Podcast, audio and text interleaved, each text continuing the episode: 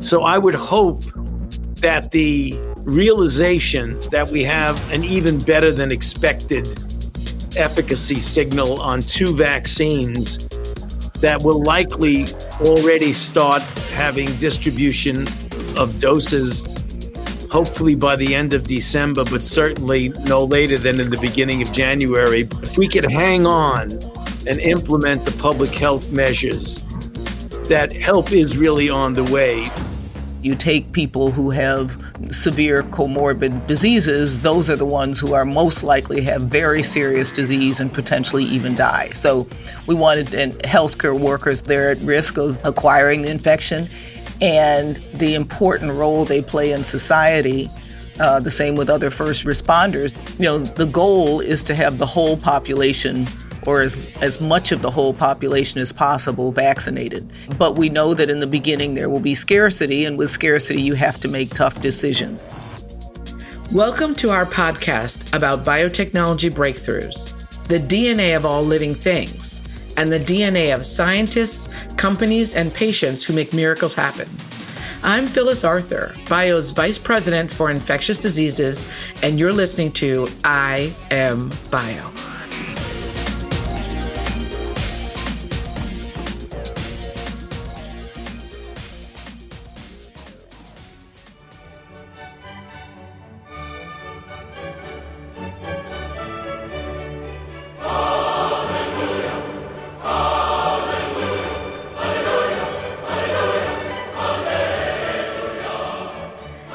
Last, it's the news we've all been waiting for. Last week, Pfizer released an analysis of its coronavirus phase 3 vaccine trial.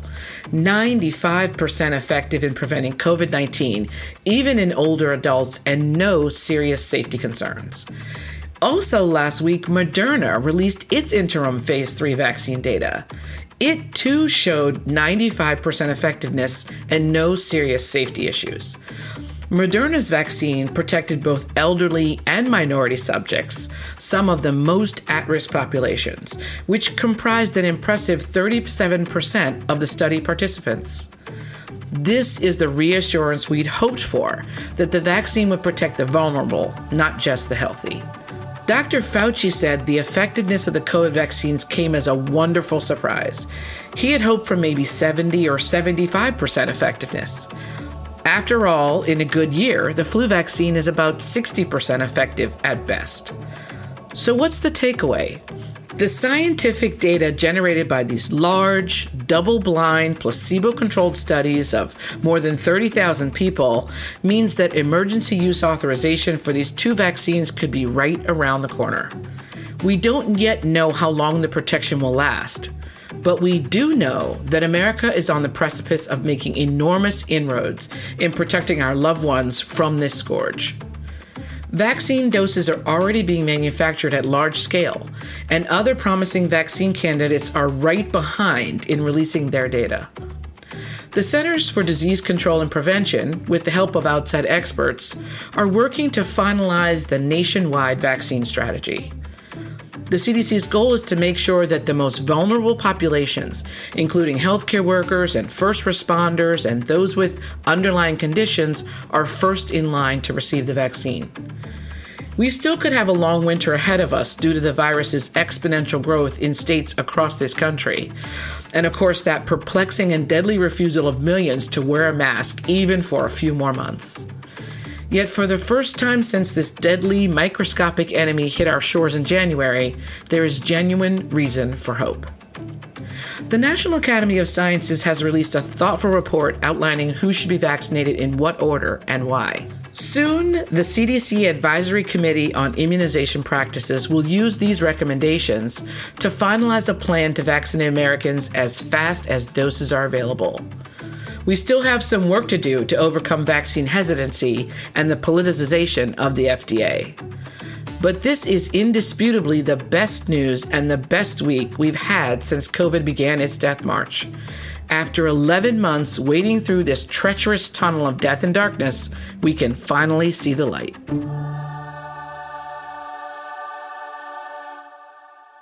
We're thrilled today to have Dr. Helene Gayle, who's the president and CEO of the Chicago Community Trust. She is the co author of an extremely important study recently released by the National Academy of Sciences that relates to the distribution strategy for COVID 19 vaccines. This may be more than just a planning exercise very, very soon. Dr. Gayle and her colleagues who worked on this report for the Academy really studied one of the most crucial questions, which is who should get the vaccine first and why? How should we be prioritizing populations? And there's a lot of interesting ground to cover in our discussion. So, Dr. Gayle, I want to thank you first for being here and welcome you to I Am Bio. Great. It's my pleasure to be with you today. So I know that after the report was released, you actually testified before the House Energy and Commerce Oversight Committee. And in your testimony, you said the primary goal of the report was really to maximize the societal benefit through reduction of COVID morbidity and mortality. But you also actually spent some time thinking about how to mitigate health inequities, complementary but somewhat different goals. This is one of the first times where we've seen a public health crisis have such a profound economic impact and societal impact at the level that it has. And so while traditionally you think about a vaccine as only focusing on the health aspect, we also realized we needed to look at the maximum societal benefit as well, and recognizing that you know certain professions and certain um, industries have been very, very hard hit, and so we, we wanted to give consideration to that. But as you mentioned, at the same time, we also wanted to make sure that it was equitable and that the populations who had been most impacted and most hard hit had the opportunity to um, access vaccines early on in the early phases. And so, you know, we developed a risk framework that looked at the risk of either acquiring or transmitting the infection, the risk of negative societal consequences, and the risk of severe morbidity um, and even mortality. It takes into consideration the very factors that put people at greatest risk that was one way of correcting for the issue of equity. So we wanted to make sure that when states developed their plans that they put preference in geographies that had populations that were high on the social vulnerability scale. This is an index that CDC has put together that looks at things like minority status, language status, household composition, social economic factors, transportation, etc. And we know that that would, in some ways, help to mitigate this issue of health inequity in which this pandemic has taken its toll. So there were four phases. I'm going to just summarize them really quickly and then give you the chance to really talk about them in, in more detail and particularly how you came up with them. Um, so phase one is frontline health workers, first responders, people in nursing homes, and those with really high risk comorbid conditions.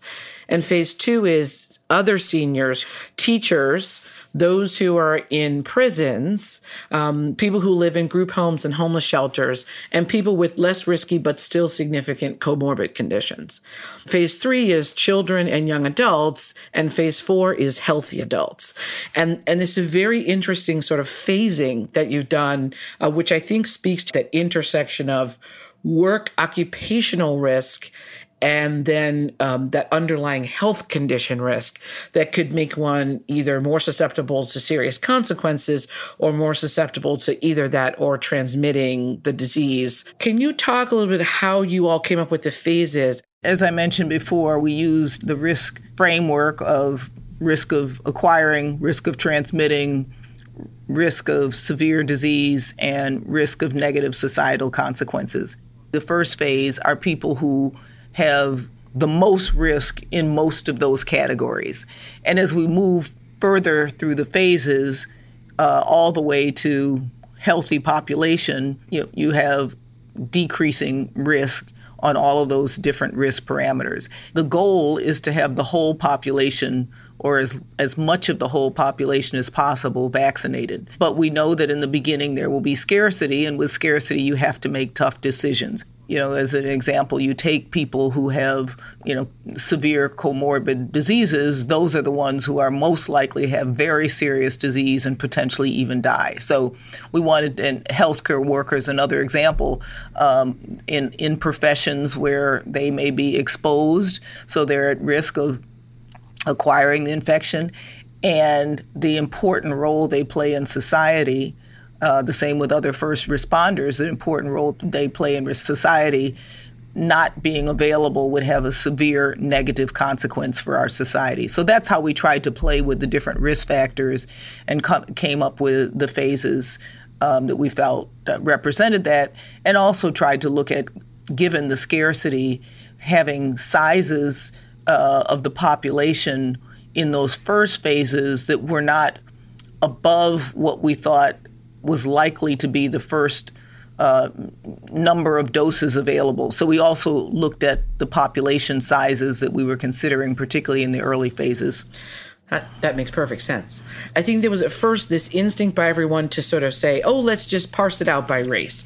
Everyone African American is first, and then everyone Hispanic is second. And I think there was some danger there, the risk of some backlash or people feeling targeted. So I, I feel like to some degree, and, and, and, please speak to this, that using the approach that you used actually still captures the racial and ethnic issues because of the way you approach the occupations, which tend to be dominated by people of color to some degree, as a way to still have equity and fairness, but make the evidence based recommendations more around what really places people at risk. So I'm an African American woman, but I can work from home and I have two underlying conditions, but I don't need to be first for the vaccine given I can mitigate at home.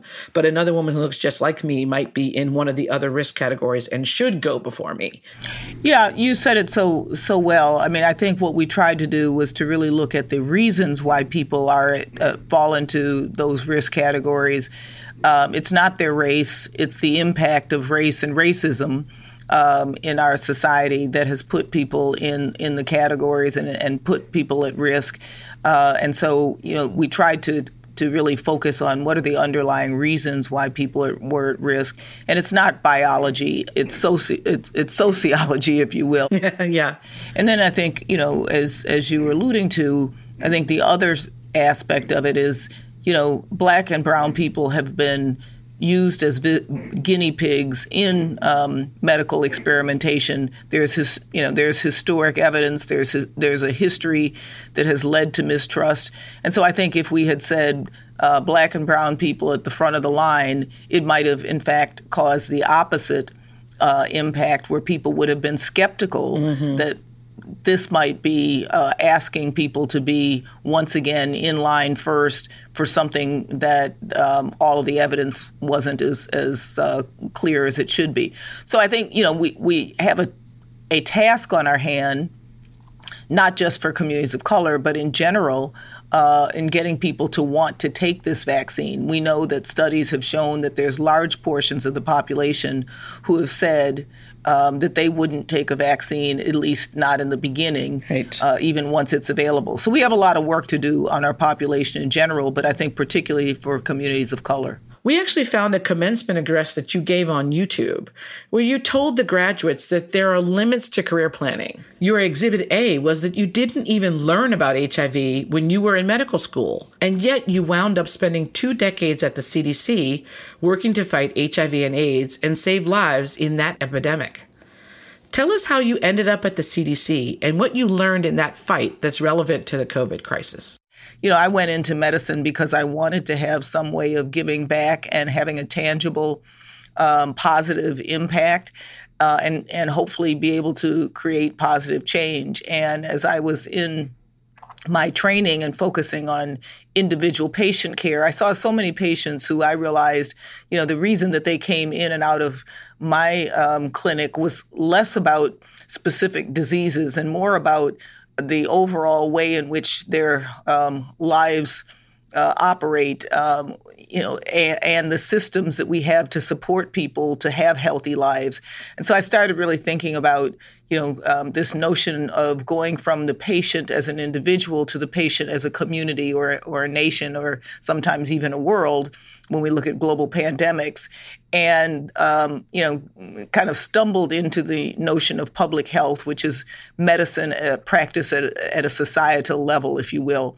Um, I went to the CDC because it has a excellent training program for people who want to get experience in public health, the Epidemic Intelligence Service.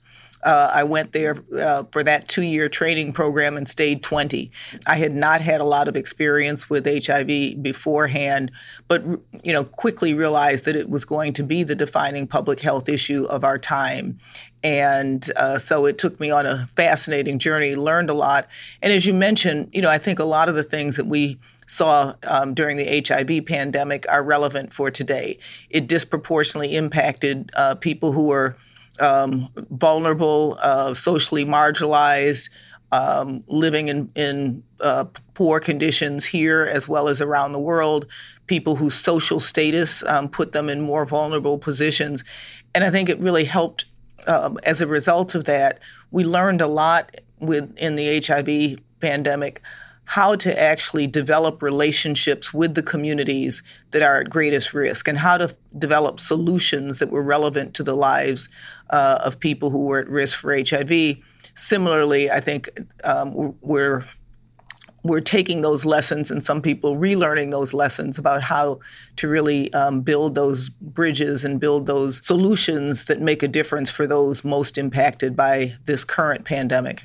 As the president and CEO of the Chicago Community Trust, your mission seems to be to help close the racial wealth gap.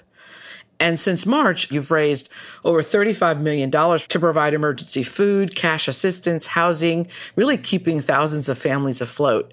Can you talk about the economic and public health realities you're seeing on the ground in Chicago during this pandemic? There are a lot of challenges here.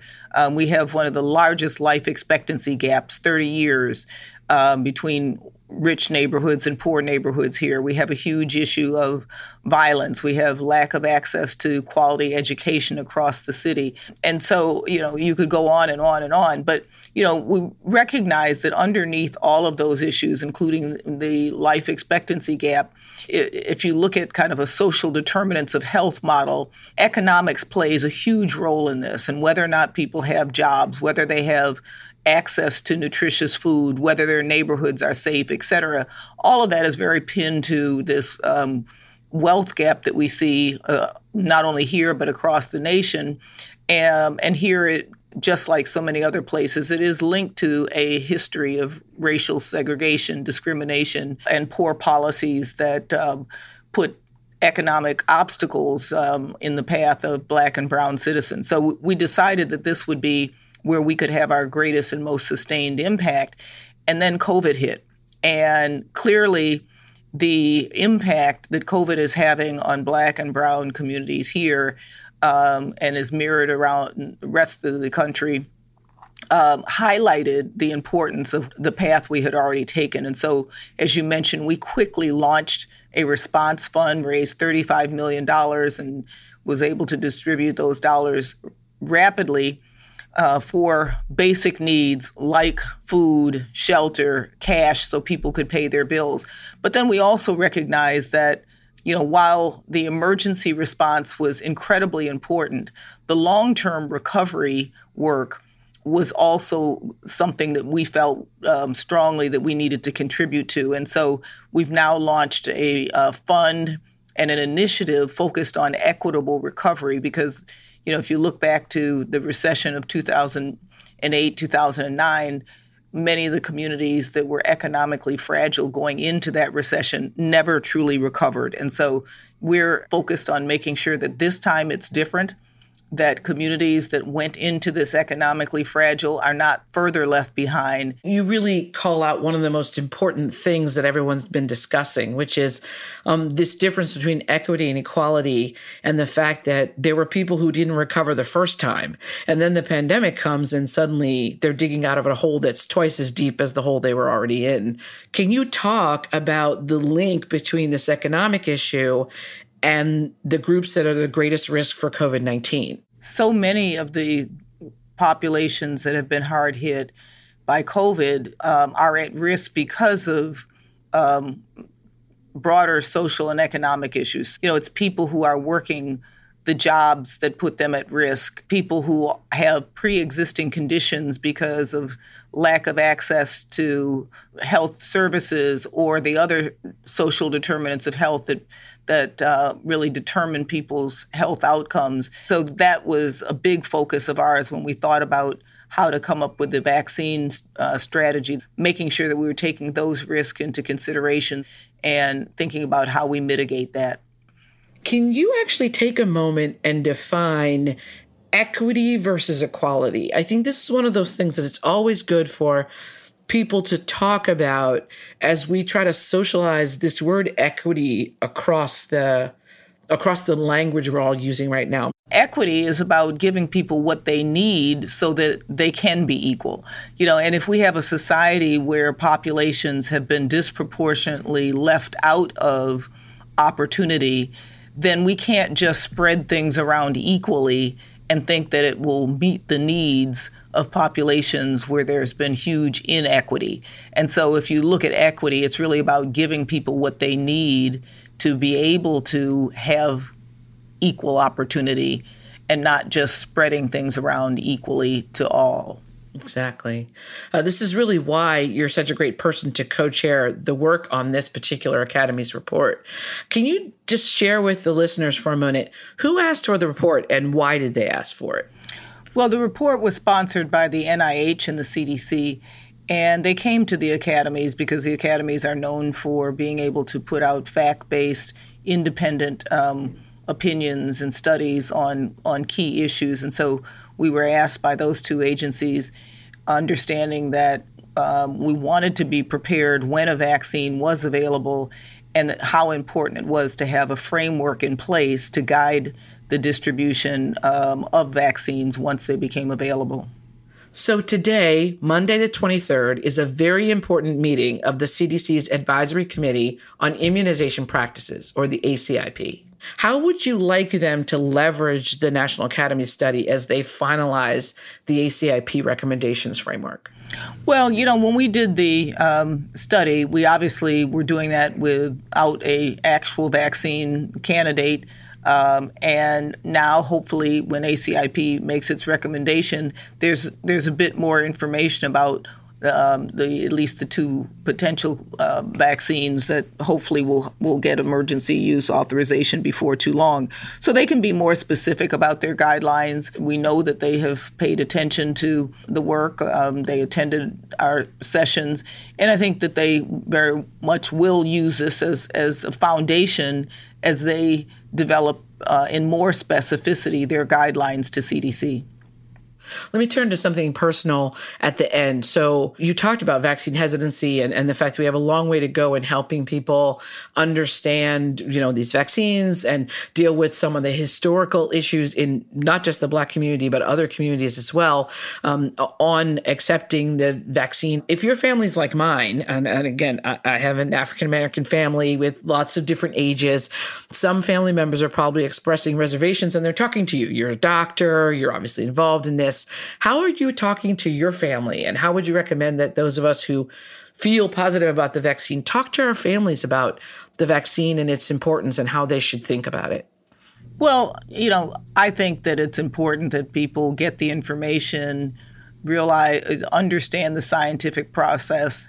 I do think that the confusing messages around when a vaccine will be available, um, whether or not there was or could have been um, interference with the scientific process, all of those things I think have made people skeptical. And I think that there's really a job to be done to be able to provide information in a clear, transparent, evidence based way so that people uh, across the spectrum can have confidence in this vaccine my very best friend um, that I grew up with is a pediatrician who works in the uh, clinical research arena. Uh, she has told me several times, and this is a scientifically trained person who's doing clinical trials work. She said, You know, I'm not so sure that I want to take that vaccine um, when it becomes available. So, you know, we've got an uphill battle in terms of making this information transparent developing the trust and confidence in our institutions once to, once again, so that people can trust that what comes out is um, has been gone through the routine ways in which we conduct science so that there is no concern about whether or not these vaccines um, are ready for human consumption. You know, it's one thing to have a vaccine, it's another thing to have people vaccinated. exactly. That's the goal that we want is to get people vaccinated. Building trust and rebuilding trust is going to be a huge part of that. Well said. Actually, you give me hope because I think the way you describe these issues is so clear. And we, as people who believe in the science and vaccines, just really need to follow that pathway that you just laid out thank you for the work that the Academy did on this report. It's extraordinarily helpful, it's clear, and it really gets at the equity issue, the social justice issue from an evidence based perspective, um, and done in record time. Uh, that's an incredible feat of work as well. Um, so thank you for that. And of course, thank you for the work that you do in Chicago with your organization. It's so important to the lives that you help. Thank you. My pleasure. That's all for today. Don't forget to subscribe on your podcast player of choice. Or even better, if you learned something useful today, please share a link to the I Am Bio pod with your family and friends. To learn more about our work of heroes and sheroes in lab coats, please visit imbio.org. On our next episode, we'll turn the conversation from vaccines to treatments. Our guest will be Eli Lilly's Vice President of Immunology. He'll talk about the FDA's emergency use authorization for Lilly's neutralizing antibody infusion for the treatment of mild to moderate COVID 19 in adults and children over 12. With cases spiking and widespread vaccine availability still months away, this potentially life saving treatment is coming just in time. We're innovating to save lives for COVID patients around the world right now. Learn more about it on next Monday's I Am Bio.